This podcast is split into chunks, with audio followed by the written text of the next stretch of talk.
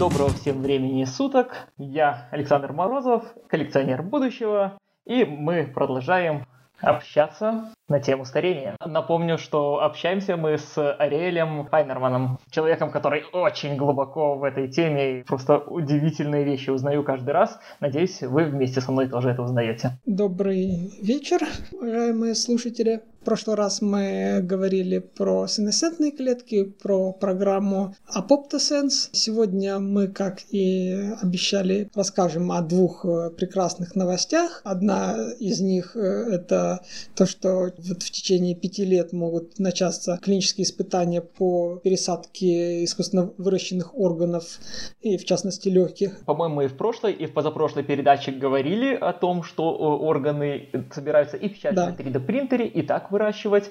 И э, раньше, вот я помню, что в позапрошлом году очень радовался, когда мыши щитовидную железу напечатали, пересадили. В прошлом году это был кролик с частью печени, но то, что было опубликовано в августе, 1 августа 2018 года, это научная работа, прямо я не ожидал, что в этом году будет достигнуто. Ну да, ну тут есть один такой нюанс. С одной стороны, да, то есть вот биоинженер обещает, что в течение пяти лет уже вполне возможно мы увидим первых пациентов с э, искусственно выращенными легкими, в частности.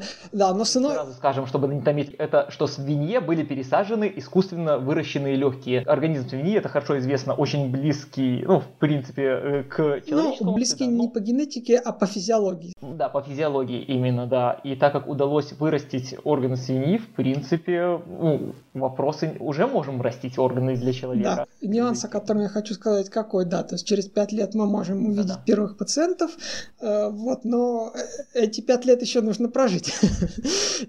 Да, да. Исследователи говорят 5-10 Да, 5-10 лет, ну, в том смысле, что в течение 50 лет, то есть это может быть и через 3 года, это может быть и через 7 лет, в зависимости от того, как пойдет прогресс, как будет финансирование, какие будут э, эффекты. Поэтому да, но ну, нужно иметь в виду, что да, что за эти 5 лет э, умрет еще немало людей, к сожалению. К сожалению, да. Поэтому нам нужно ускорять прогресс всеми силами. Или очень сильно верить в карионику этим людям, которые видят, что они не успевают. Ну, кто его знает, может и сработает когда-то вещь спорная, но... Да, ну лучше... Надежды есть. Мы, конечно, подождать. Лучше, лучше подождать и... Верно увидеть и испытать все это, будучи живым. Да. В принципе, вот по легким, что меня больше всего обрадовало, ну, во-первых, у меня в прогнозах было как раз-таки 22-23 год, что начнутся испытания на людях, но я думал, что вначале будет все-таки свинье пересажен на искусственное сердце, которое будет выращено, потому что сердце проще сделать, чем легкие. Это все-таки чисто мышечный орган, ну, насос, можно так сказать. Там есть какие-то факторы, конечно, гормональные, которые сердце вырабатывает, но в легких это все-таки больше и тяжелее Но, немножко. С одной стороны, э, с легкими проще работать, потому что легкие могут работать не на 100%. Может быть какая-то легочная недостаточность, она может быть довольно большой, и она может компенсироваться, допустим, вдыханием обогащенного кислорода. Вполне. Пределы э, выносливости, они больше. Легкие могут работать, будучи не совсем э, здоровыми. А сердце все-таки работает больше по принципу все или ничего. Если да, сердцем есть, начинается но... серьезная проблема, как правило, она быстро заканчивается... Как нервная система, кстати. Инфарктом, как правило, или каким-то нестабильностью работы сердца, она очень быстро приводит к смерти. Поэтому с одной стороны, может быть, сердце и проще было бы вырастить, но с другой стороны, можем позволить себе намного меньше ошибок сердцем, а с легкими мы можем позволить себе больше ошибаться. Плюс мы не можем, скажем, оставить у человека там, ну, сердце у нас и так одно, да, сердце и так одно раз, и мы не можем, скажем, половину сердца отрезать и сказать, а вторая половина пусть работает, как и раньше. С легкими это все работает, то есть, в принципе, есть люди с одним легким, и они э, более-менее живут, да, то есть э, половина легкого может э, не работать, и тем не менее все равно человек будет получать какой-то процент кислорода, который будет там достаточно для того, чтобы он не умер, по крайней мере, жил. Да? То самое. А сердцем это все, все же, да, сердцем этом... это все да. не, не получится. Сердце это более ц... придет, да, целостный да. орган. Но все же в этом эксперименте, который проведен в медицинском факультете университета Техаса, э, легкие были полноценные, два легких, которые были пересажены без какой-то кислородной поддержки. Уже э, через два месяца после пересадки они работали на 100%, и у свиней э, этот показатель насыщаемости кислородом крови был, да, 100% равнялся. То есть все, рабочий орган полностью. Без ну да, да, да. Поэтому давайте еще раз на, напомним, наша первая новость это ученые и врачи с медицинского факультета Техасского университета вырастили и пересадили свиньям полноценные легкие. Там, в общем, было четыре группы животных. Одних э, забили через две недели, других через месяц, третьих через два месяца, а четвертых оставили, четвертым повезло, их оставили, да, их оставили за наблюдением, чтобы они посмотреть, сколько они в принципе проживут еще. Да, ну и вот в конце, вот всем советую почитать оригинальную работу, она приведена в конце перевода в моем блоге. Да, кстати, подробнее можете ознакомиться либо на Хабре в статье Ариэля, либо в группах социальных сетей «Коллекционер будущего» или на сайте «Коллекционер будущего», где к моменту выхода этого подкаста новость будет точно опубликована. Но подробнее, да, можете в ссылке в конце статьи Ариэля. И, значит, э, наблюдения показали, что уже через две недели легкие покрылись новой сетью кровеносных сосудов, то есть э, они прижились целиком, вот, и... Кстати, очень важный момент, потому что это один, одно из главных препятствий к пересадке э, напечатанных или вновь созданных органов, именно кровеносные сосуды. Так как они начали развиваться, значит, успех достиг. На всех, на всех этапах, значит, ну, то есть у всех вот э, контрольных свиней, которые, которых забивали и смотрели, что у них внутри, получилось легкими, ни у кого не обнаружили никаких патологий, то есть э, весь процесс приживания легких прошел нормально. Четвертая группа свиней, которые все еще живы, я надеюсь, они еще много проживут. Да, и, э, значит, у, у них, у них э, стопроцентная насыщаемость кислорода, значит, их легкие работают в полную силу. Вот. Что, что примечательного в этой работе? Тут нужно сказать, когда говорят о, о, о том, что органы выращены, да, или там би, э, биоинженерные, это, ну, не совсем так. То есть они не прям выращены вот с нуля. Они не выращены с нуля. При их э, выращивании, то есть с нуля выращены их клетки в них, то есть клеточная их основа, да. А вообще вот э, я что хочу сказать, многие люди ошибочно считают, что вот органы состоят э, чисто из клеток и больше из ничего, и что вот, да, что вот там клетки есть, и если клетки, например, как-то растворить, то ничего не останется. На самом деле это совсем не так. На самом деле... Люди забывают про каркас.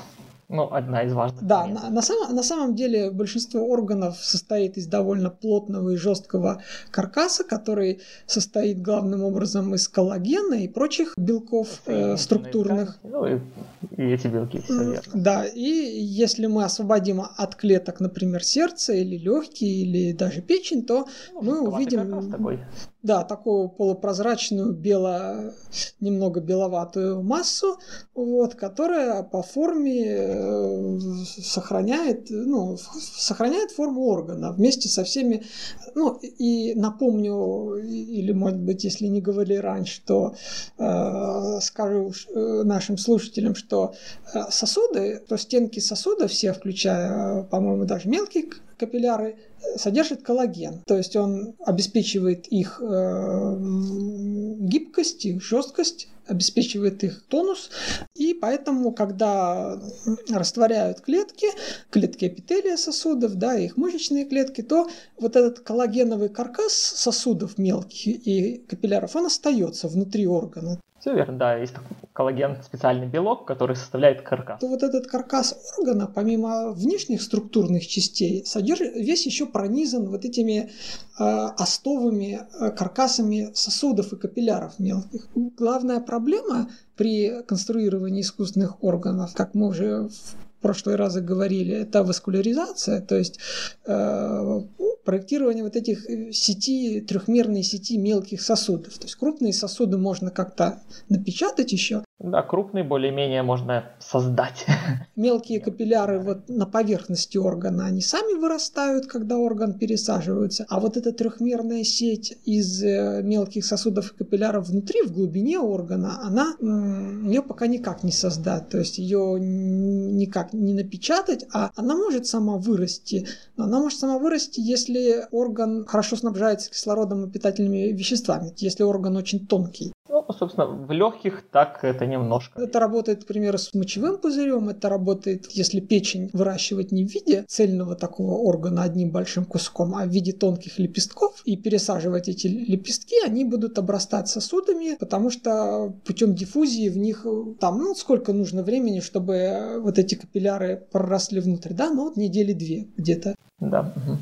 Да, и вот э, если орган большой, то за эти две недели он внутри от гипоксии просто умрет, умрут клетки. Вот. А если... Да, ну, в принципе, можно пересадить кучу этих листов, и они будут действовать как цельная печень. Да, а если мы будем пересаживать печень не цельным куском, а вырастим много тонких лепестков, то путем просто поверхностного обмена в них будет поступать некоторое количество кислорода и питательных веществ, пока не отрастут сосуды и капилляры, а когда они уже обрастут, прорастут внутрь, то э, уже как бы будет нормальное кровоснабжение. Вот. То есть одна из проблем в том, что пока их напечатать не получается, а они могут и сами вырасти, но для этого нужно, нужны условия, чтобы, то есть такой замкнутый круг получается, чтобы они выросли, нужен кислород, а чтобы внутрь, чтобы орган не...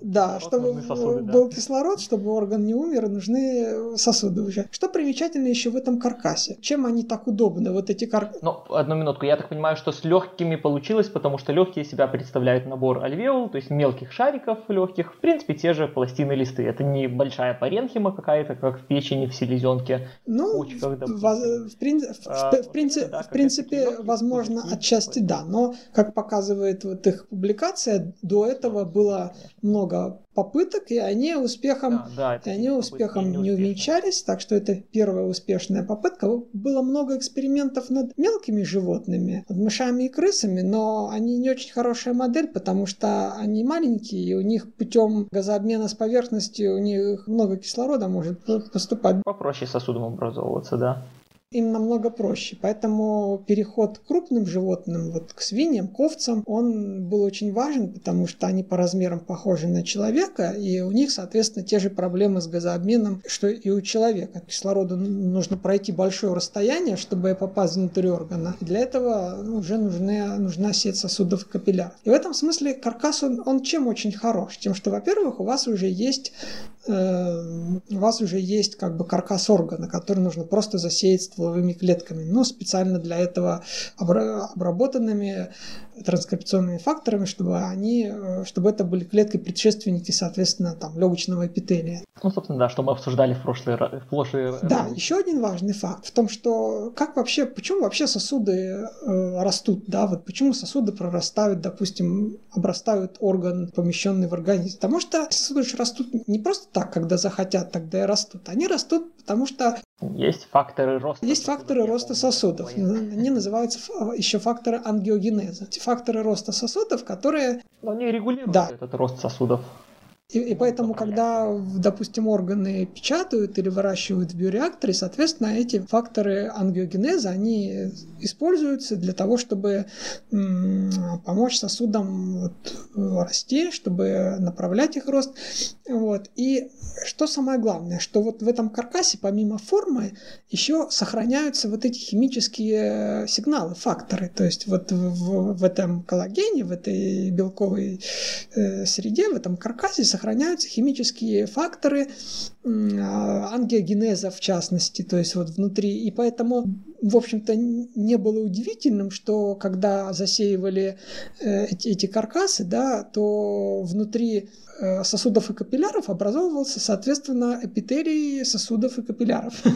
То есть есть уже куда, почем? Да, да, то есть у них, у них не просто физические пути, то есть готовые трубки вот эти вот внутри, да, готовые, а еще они содержат и фактор ангиогенеза, разные химические сигналы, которые нужны сосудам для роста. То есть эти каркасы были таким прорывом, потому что действительно, вот в чем проблема в трансплантации органов, да, еще в том, что из-за чего органов не хватает? Не из-за того, что их физически не хватает. Но людей-то гибнет много, в общем-то, да, не подойдут все. Да, из-за того, что еще приходится делать иммунологическую реакцию пробу, проверять хотя бы по HLA. Потому что, ну, хотя орган все равно чужой, все равно человеку придется принимать иммуносупрессанты, которые будут подавлять иммунную систему, чтобы орган не отторгался, но все равно есть разные степени этой иммунологической совместимости. Понятно, что от, э, допустим, родственника Конечно. или от какого-то случайного человека, например, у которого внезапно иммунный профиль оказался похожим, такое бывает, у него отторжение будет меньше, соответственно, нужно человеку меньше иммуносупрессантов принимать, меньше нагрузка на иммунную систему, и это, это лучше. И вот это первая причина. Вторая причина – срок годности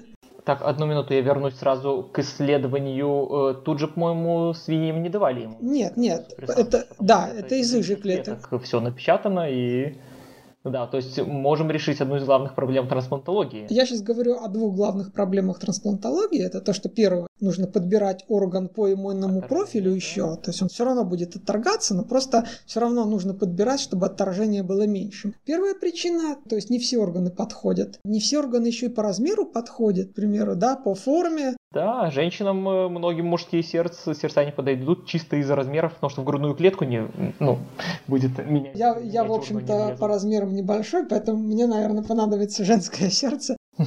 Ну да, вполне. Но больше тут, конечно, к сожалению, проблема для детей идет, потому что для них Да, я надеюсь, что до этого у меня не дойдет. Я надеюсь, что... Я думаю, что просто вы будете обновлять Да, мы будем обновлять свои. Я надеюсь, что раньше, чем мое сердце придет в негодность, его либо обновят, либо, может быть, заменят на что-то более ну, кибернетические сердца сейчас очень тоже неплохо шагают, но, опять же, это отдельная тема для разговора. Более современная и совершенная. Вот. И вторая проблема в трансплантологии – это то, что срок годности органа очень маленький. Он ограничен очень небольшим временем. Ну, вот я знаю, что одна из проблем – это транспорт... огромная проблема – это транспортировка органов. Это одна из больших проблем, из-за чего вот порой, если где-то далеко есть орган, а человек просто не может его получить, потому что орган не переживет перевозку. Ну или человек не переживет перевозку к органу. Конечно, стандарт для сердца, по-моему, 4 часа э, можно его перевозить, но сейчас уже созданы э, механизмы, которые поддерживают до 12 часов сердца.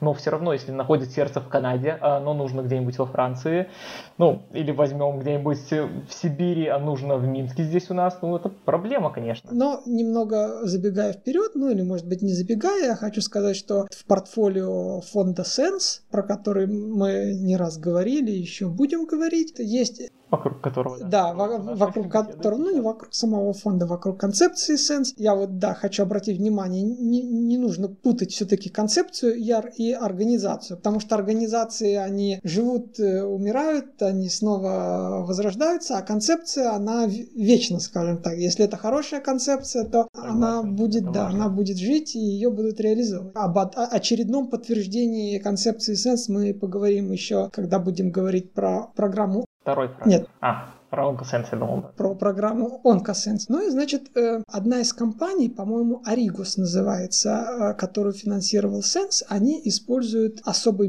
механизм э, заморозки охлаждения органов, по-моему, гелием. Он освещен в интервью моего коллеги Юрия Дейгина. Он брал недавно интервью об Грея, которое вы, кстати, публиковали в группе. Да, там Аригос упоминалась компания, насколько я помню. И как раз про то, что они создают технологию глубокого охлаждения органов без повреждения их структуры, которая позволит хранить их долго и транспортировать на большие расстояния. Да, звучит очень э, интересно, но посмотрим. Я думаю, что имеет право. И в будущем эта технология после обкатки на органах, она, я уверен, в перспективе сможет использоваться и на целом человеке. Это будет как бы крионика может получить свое новое дыхание с помощью этой технологии, возможно. Хм.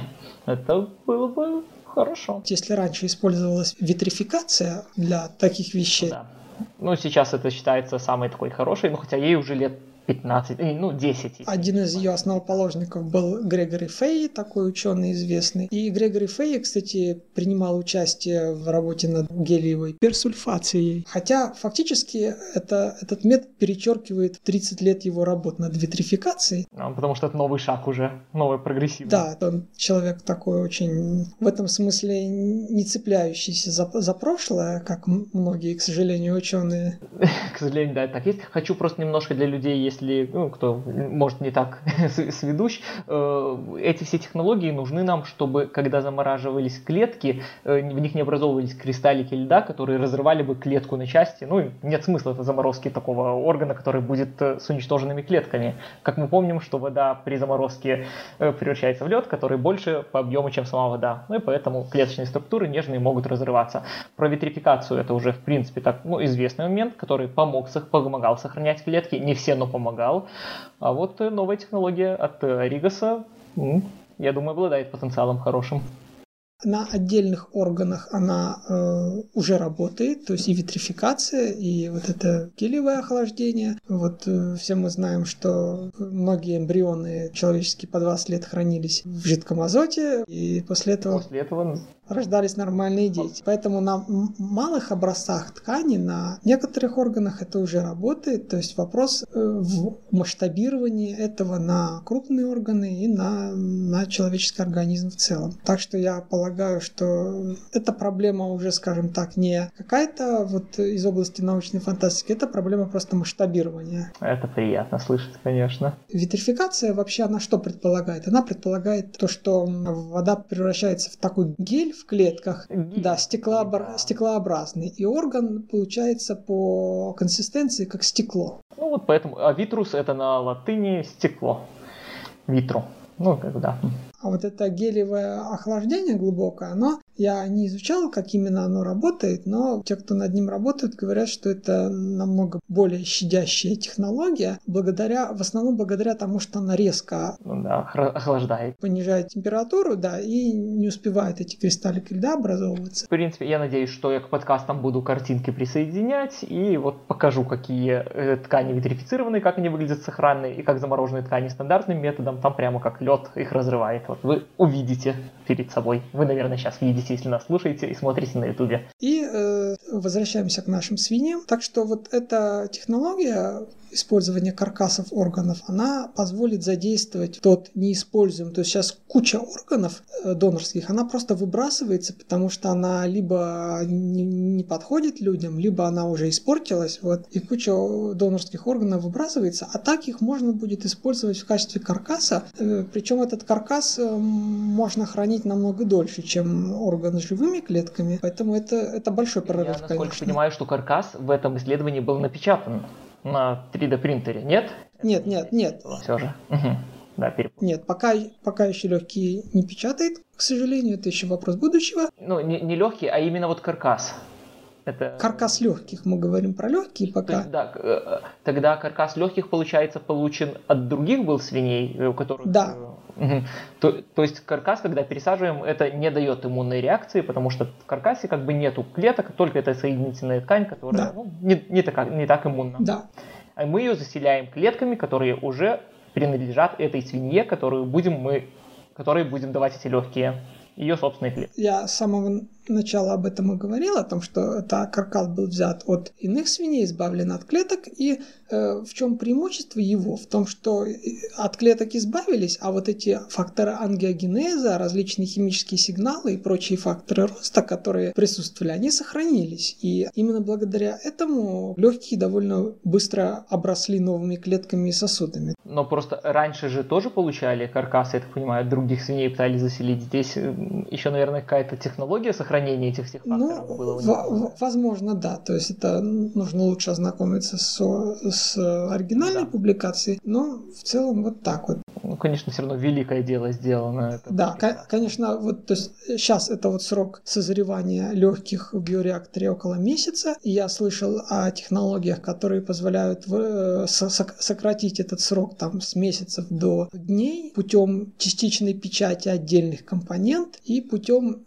выращивание остальных. Да, а в, а в биореакторе получается как, что вот это слои ткани послойно кладутся друг на друга, как бы, да, печатаются, и потом между ними они не просто в биореакторе, да, вот плавают, скажем так, да, то есть каркас помещаем в биореактор, да, на него ткань. А вот этот раствор с питательными веществами и кислородом прокачивается между слоями клеток. И благодаря этому можно вырастить большой орган, который как бы не погибнет во время его выращивания в биореакторе, и в нем успеют образоваться эти сосуды. Я вот слышал про такую технологию. То есть получается каркас, на него ткань, туда клетки и опять ткань. Ну и так вот наращиваем постепенно. Ну да, слой за слоем. Через этот каркас прокачиваются под давлением питательный раствор, ну с, э, с кислородом. А, вот, нашел это, это в моем прогнозе, что в 22 году начнем печатать каркасы. Да, немножко ошибся. Все, признаю. Так дальше тогда говорим. Нет, не, некоторые каркасы уже печатаются. Они просто без идут э, этих факторов роста сосудов, я так понимаю.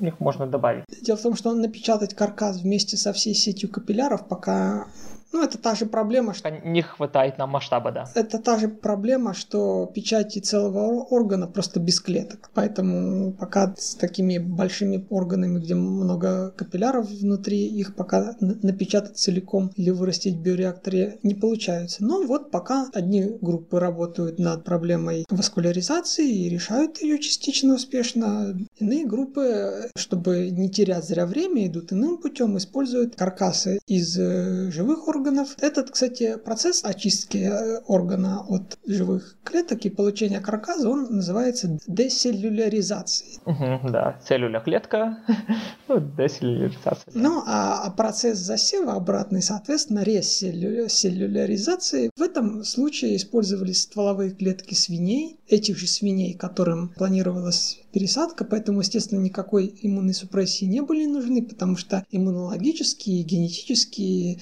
это были их органы, ну, кроме коллагенового каркаса. Но все равно, это, конечно, прекрасный шаг, с которым поздравляю все человечество, потому что это удивительно, что такое было сделано.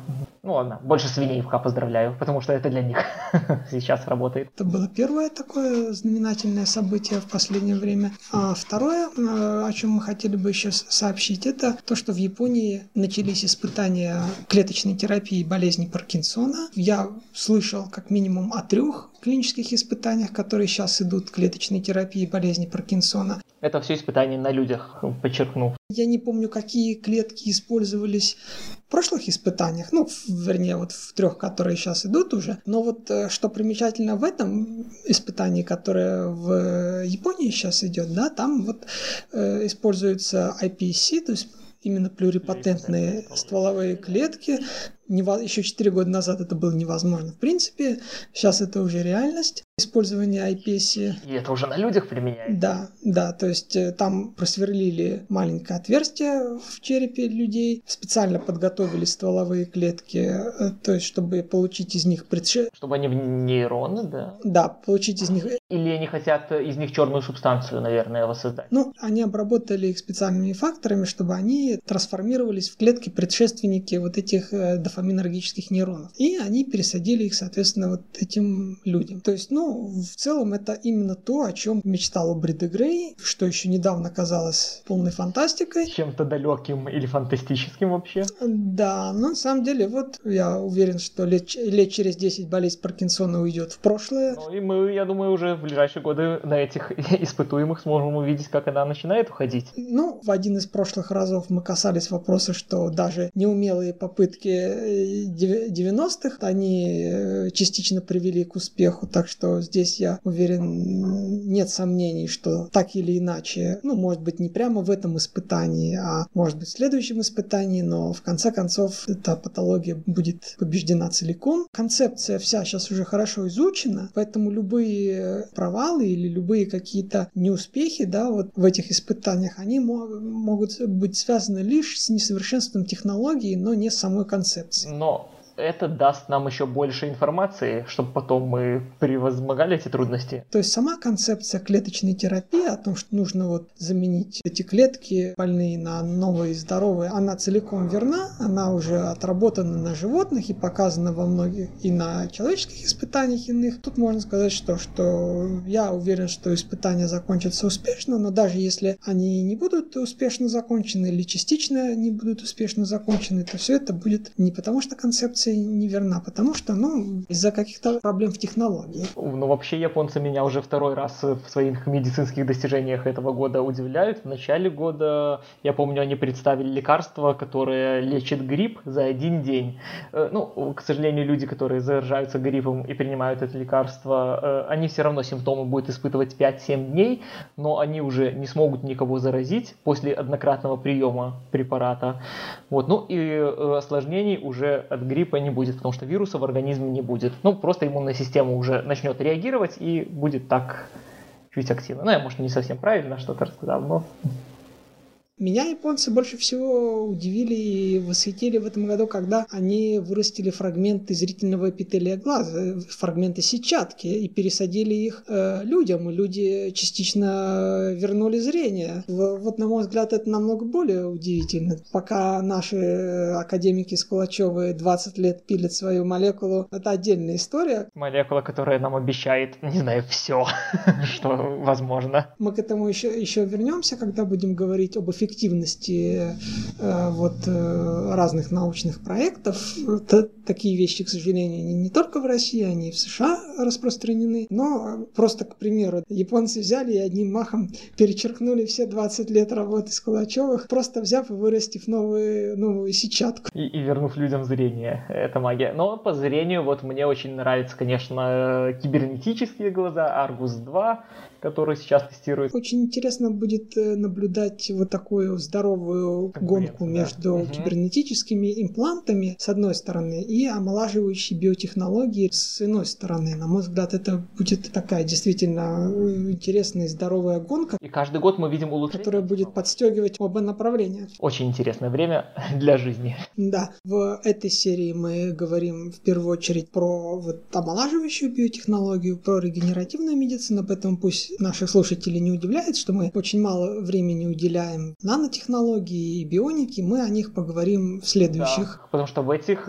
сферах удивительные вещи тоже творятся. В сериях. А эта серия подкастов у нас э, посвящена концепции сенс и то, что вокруг нее, регенеративной медицине, более классической, скажем так. Хотя тут, наверное, слово классическое не очень хорошо подходит, но это уже классика. То, что еще лет пять назад было фантастикой. Ну, в общем, да, э, один из минусов вот этого клинического клинического испытания в Японии, которые они сейчас проводят по лечению болезни Паркинсона, это то, что используются не, не iPSC, не плюрипатентные э, стволовые клетки самих пациентов, а используются некие уже готовые наборы очищенные стволовых клеток, ну, так называемые patient matched, по-моему, их называют, которые выбраны так, чтобы иммунологически более-менее соответствовать а, пациенту уже. Почему так было сделано, я не знаю. Я, меня, к сожалению, сейчас очень мало свободного времени, и если читать все, все прям, все оригинальные научные работы, то... Это правда. Не хватит времени не только на их чтение, но и на какие-то свои. Почти ежедневно выходят удивительные научные работы, которые раньше э, в одной в год могли выходить. Я полагаю, так сделали, во-первых, для удешевления испытаний, потому что есть уже готовые наборы плюрипатентных ну, стволовых может, клеток. Потому что они просто изучены чуть больше. Которые получены у здоровых людей, которые уже очищены, не, уже не отсеквенированы.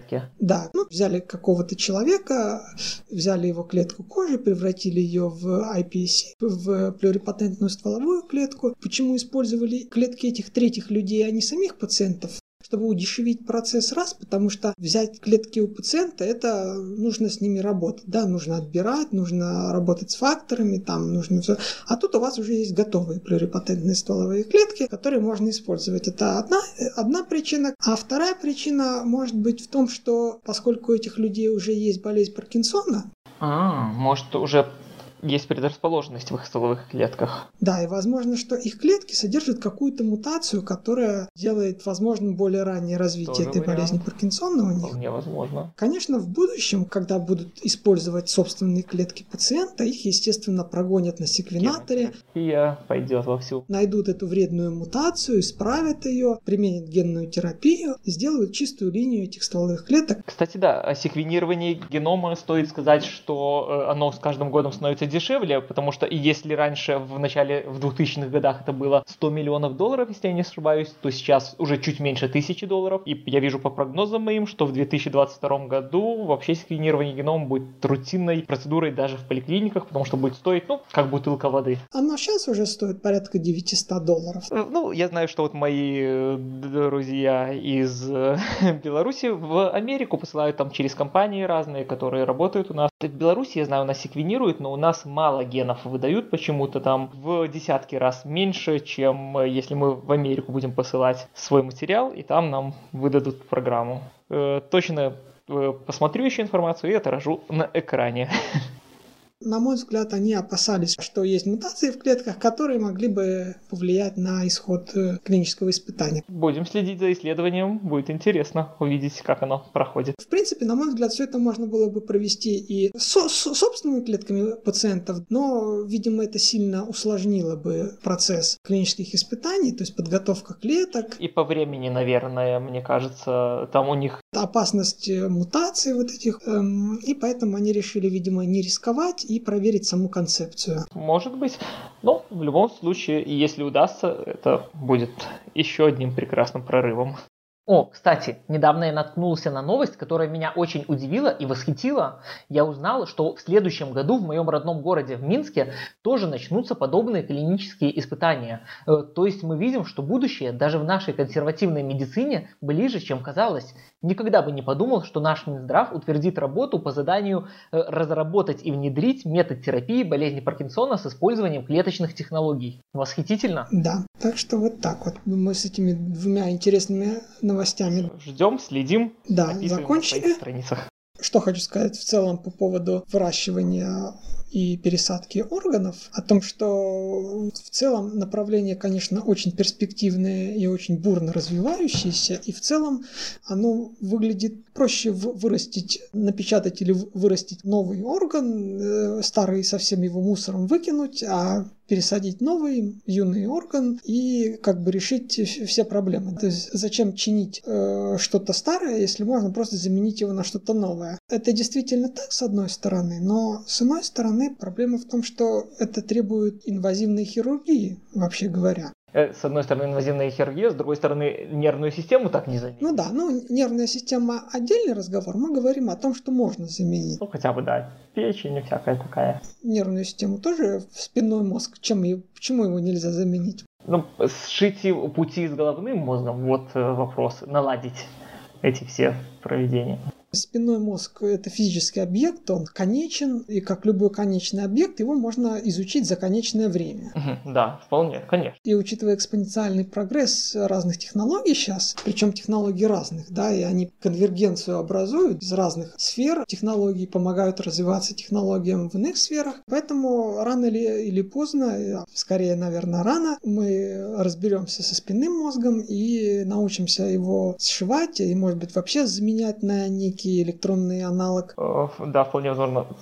Вспоминается сразу исследование, когда брали импульсы у обезьян, которые вырабатывала их моторная кора головного мозга, и посылали напрямую в нервы нижней конечности, минуя спиной мозг, и двигалась нога, ну, в принципе, нормально. Поэтому вопр- вопрос замены всего, кроме неокортекса, в общем-то, это вопрос э, чисто технический. То есть это вопрос наших технологий. Скорее всего, методы выращивания и печати новых органов, они окажутся в клиниках раньше, чем такие серьезные методы омоложения этих органов. Да, то есть хирургия еще будет работать активно. Да, и проблема здесь в том, что, казалось бы, да, зачем вообще раз, развивать вот э, методы омолаживающей биотехнологии, вот клеточной терапии, заплаток, постепенной замены клеток. Есть такая вот технология, о которой мы еще поговорим, она называется VICT, uh, Whole Body Induced Cell Turnover. Постепенная замена клеток во всем теле, индуцированная замена клеток.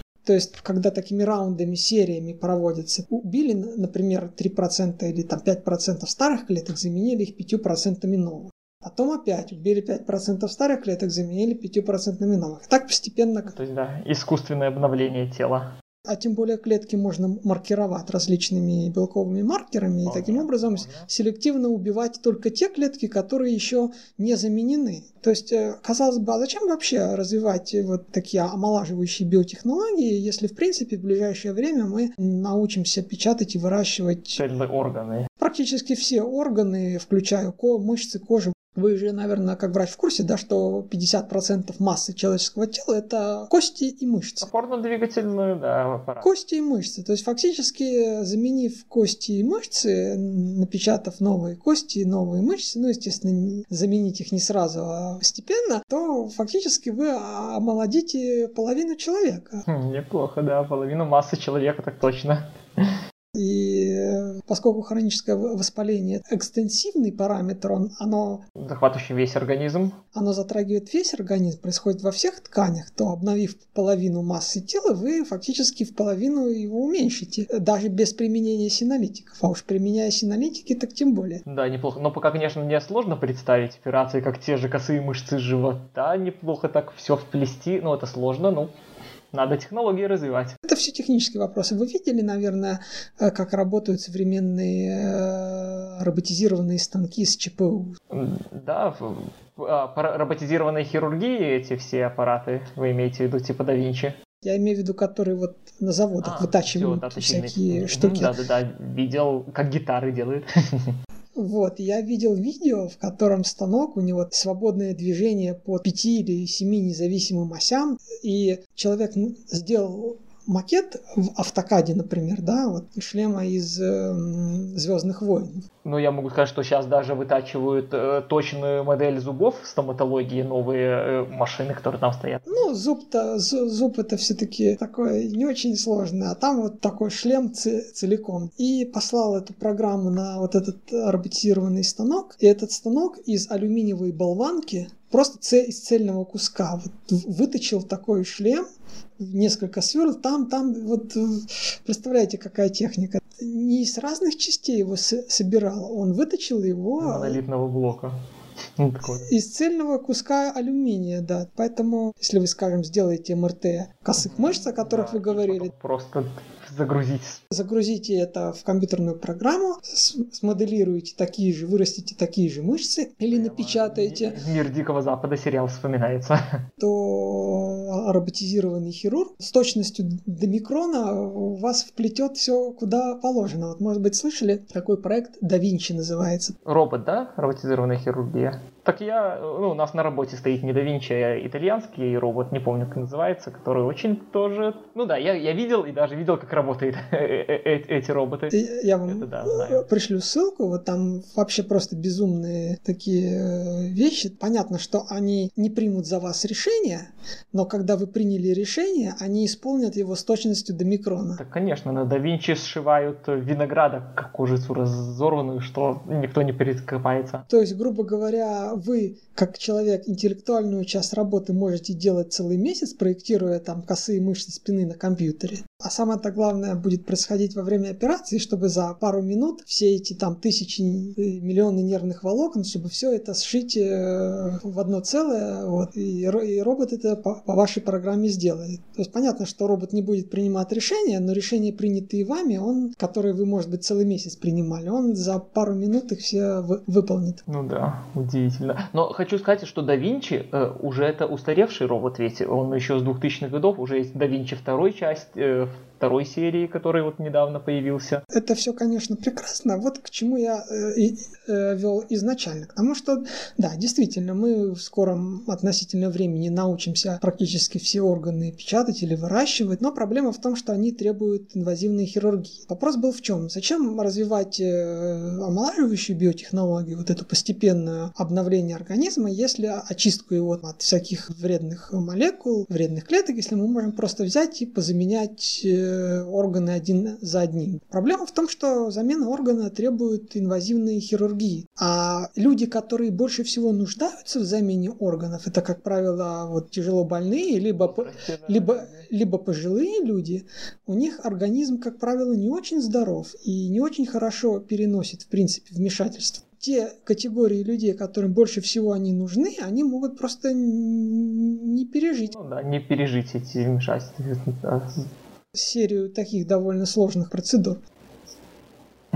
Вполне. И еще одна из проблем в том, что органу важна среда. Чем важны синолитики, чем очень важны вот, то есть хроническое воспаление, как вот мы в прошлый раз обсуждали, оказалось одним из важнейших факторов в старении. Именно оно отвечает за уменьшение активности стволовых клеток, за плохое приживание органов у пожилых людей и за их быстрое старение. Известные факты кросс-возрастной пересадки органов, что если старый орган пересадить молодому человеку, то этот орган как бы омолаживается, становится более молодым со временем, потому что он в хорошей среде находится. Много кислорода, много питательных веществ, и этот орган прослужит дольше, чем если молодой орган пересадить старому человеку, этот орган начнет стареть намного быстрее в старом организме, потому что много воспалительных факторов. То есть лучше обновлять организм. Поэтому, когда мы говорим о пересадке органов, о замене органов как одном, ну, это, это конечно, способ омоложения, это один из вариантов омоложения, замена органов на новые. Но при этом нужно понимать, что просто так пересаживать э, новые органы в старый, в старый организм не очень эффективно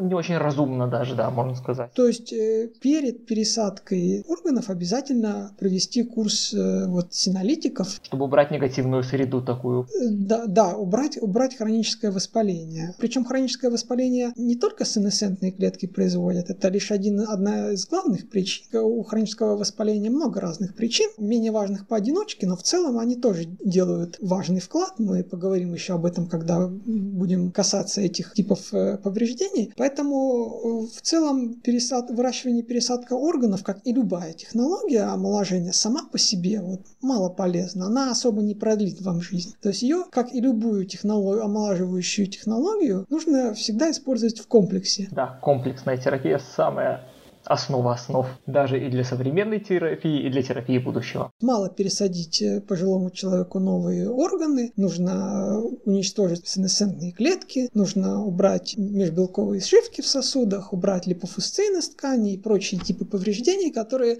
создают воспалительную среду и мешают приживанию новых органов. Немного вернусь, так сказать, в реалии нашего времени. Это мало, чтобы человек с атеросклерозом э, начал при принимать, допустим, статины, которые, ну, не очень, конечно, полезные, но которые помогают с холестерином бороться, если он не изменит образ жизни и свое питание. Ну, бесполезное лекарство, если человек по-прежнему пока что себя насилует холестерином из пищи. Но это пока что, пока у нас не будут новых технологий, о которых мы чуть позже поговорим. Извиняюсь, что перебил, слушаем дальше. Ну, то есть вот э, за, заканчивая про выращивание и печать органов, я вот как раз и хочу сказать, что их не следует рассматривать в вакууме. То есть есть вот, к сожалению, среди людей, да, мы уже говорили об этом, широко распространено миф о серебряной пуле, что вот все ждут какую-то одну технологию, которая внезапно все изменит. Да, панацею. Такой технологии не было, нет, и пока не планируется. Выращивание новых органов не, не сделает вас бессмертным. Да, к сожалению, это так. И даже вряд ли сильно замедлит ваше старение само по себе. А вот в комплексе с, со всеми прочими технологиями, терапиями, оно, да, это все вполне возможно. Прекрасно. Еще нужно сказать, что печать выращивания новых органов для замены, оно будет широко использоваться в первые годы развития омолаживающих биотехнологий. Это когда, будет 23-27 годы этого века. Когда э, пока, пока еще реально заменить орган будет проще, чем его омолодить Да-да. постепенно. Вот. Но со временем эти технологии будут, они не исчезнут, конечно, но они уйдут на второй план, они станут технологиями экстренной помощи. Думаю, это будет где-то то есть, когда, этого века. То есть, как бы мир будет выглядеть э, не так, что вот человек живет, живет, у него проблема с сердцем, он живет, живет, и в конце концов он доживает до того, что у него случается инфаркт, да. он идет, э, и ему, значит, печатают новое сердце и пересаживают. А будет так, что человек э, просто не будет доводить до инфаркта. Да, будет омолаживаться постепенно. Угу. Да, раз, раз, в пять, раз в пять лет будет проходить э, комплекс омолаживающих терапий, которые будут, скажем, обновлять некий процент убивать там старые клетки в сердце и э, заменять их новыми клетками. И так э, сердце будет постепенно обновляться и всегда оставаться юным и здоровым. Это важно для всего организма, конечно. Это, это, это, это согласитесь, намного менее травмоопасно, чем вот такая, чем замена сердца целиком, особенно когда человек находится уже в критическом состоянии. То есть когда это не плановая замена. Конечно. И это очень важно, да, чтобы поддерживались все органы и системы в таком хорошем состоянии, потому что вот я, к сожалению, в своей клинической практике вижу, что люди, э, когда ну, вот, живут, допустим, уже и даже 60 лет, и особо если и не болеют, 60-70, и потом какой-то резкий срыв, тот же инфаркт, полетели сразу вот все системы, все системы компенсации в больнице начинают и по желудку, и по, ну, по всем системам органов просто проблемы. Это, в общем-то, неудивительно, с одной стороны, потому что возраст 65 лет – это как раз тот возраст, когда уровни повреждений, вот молекулярных и клеточных, превышают те уровни, которые организм, система репарации организма могут переносить, и они уже превращаются в возрастные патологии. Ну да, сколько тут органы заменять не будешь, все равно они все быстрее быстрее будут э, израсходовать свой потенциал, скажем так. Тут я не совсем с вами согласен. Если органы заменять своевременно и при этом обновлять то, что нельзя заменить, то это вполне себе я вариант. Говорю, что если обновлять, да, но если вот заменить, допустим, орган, опять же, человеку в лет 70-80, во-первых, операция,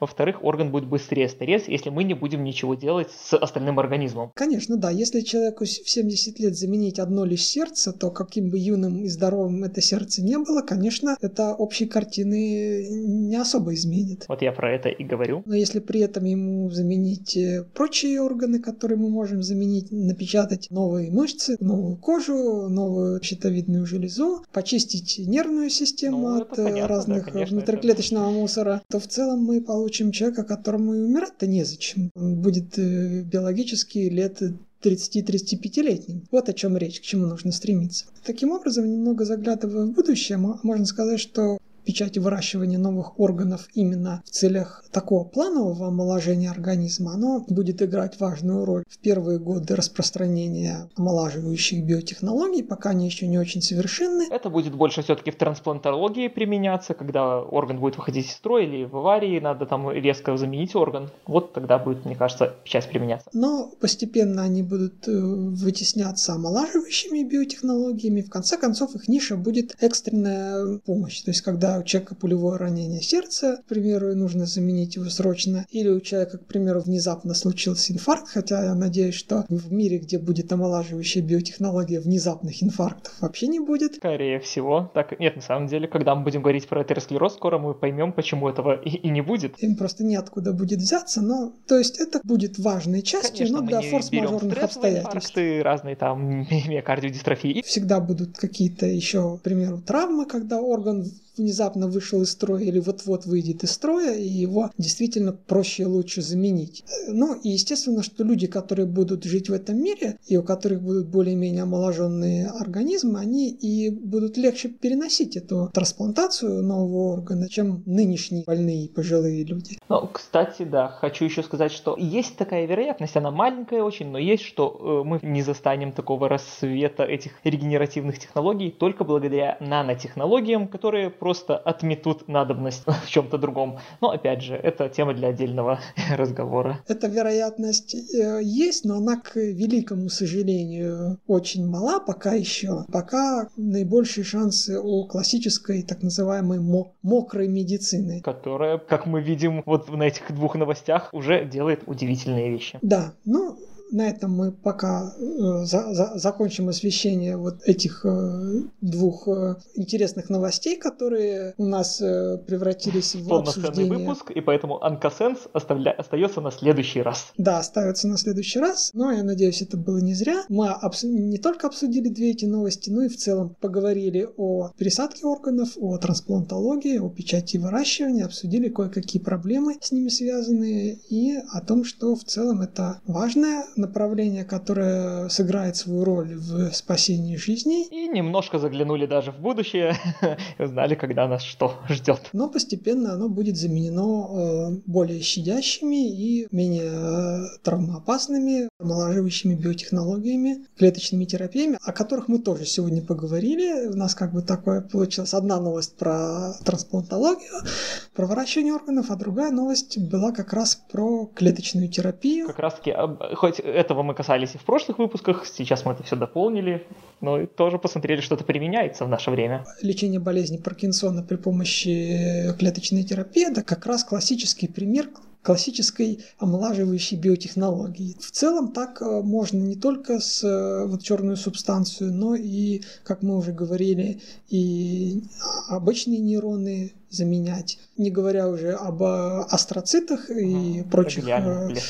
Ну и я так понимаю, что если будут такие удивительные новости опять, они будут появляться, то мы будем немножко сдвигать нашу основную тему про сенс и будем обозревать такие горячие новости, чтобы все об этом знали, да, и видели. Все, спасибо большое, да, что мы это все обсудили. Значит, онкосенс на следующий раз. Всем спасибо, всем до свидания.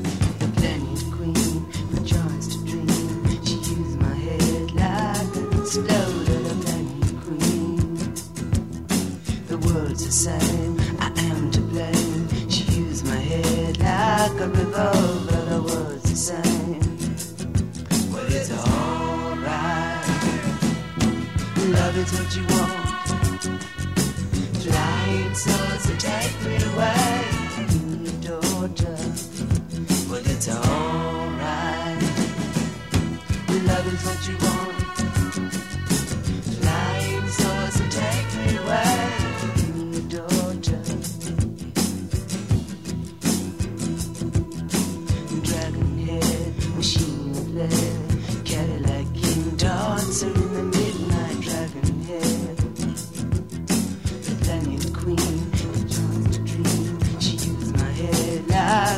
But I women to say, Well, it's alright. Love is what you want. So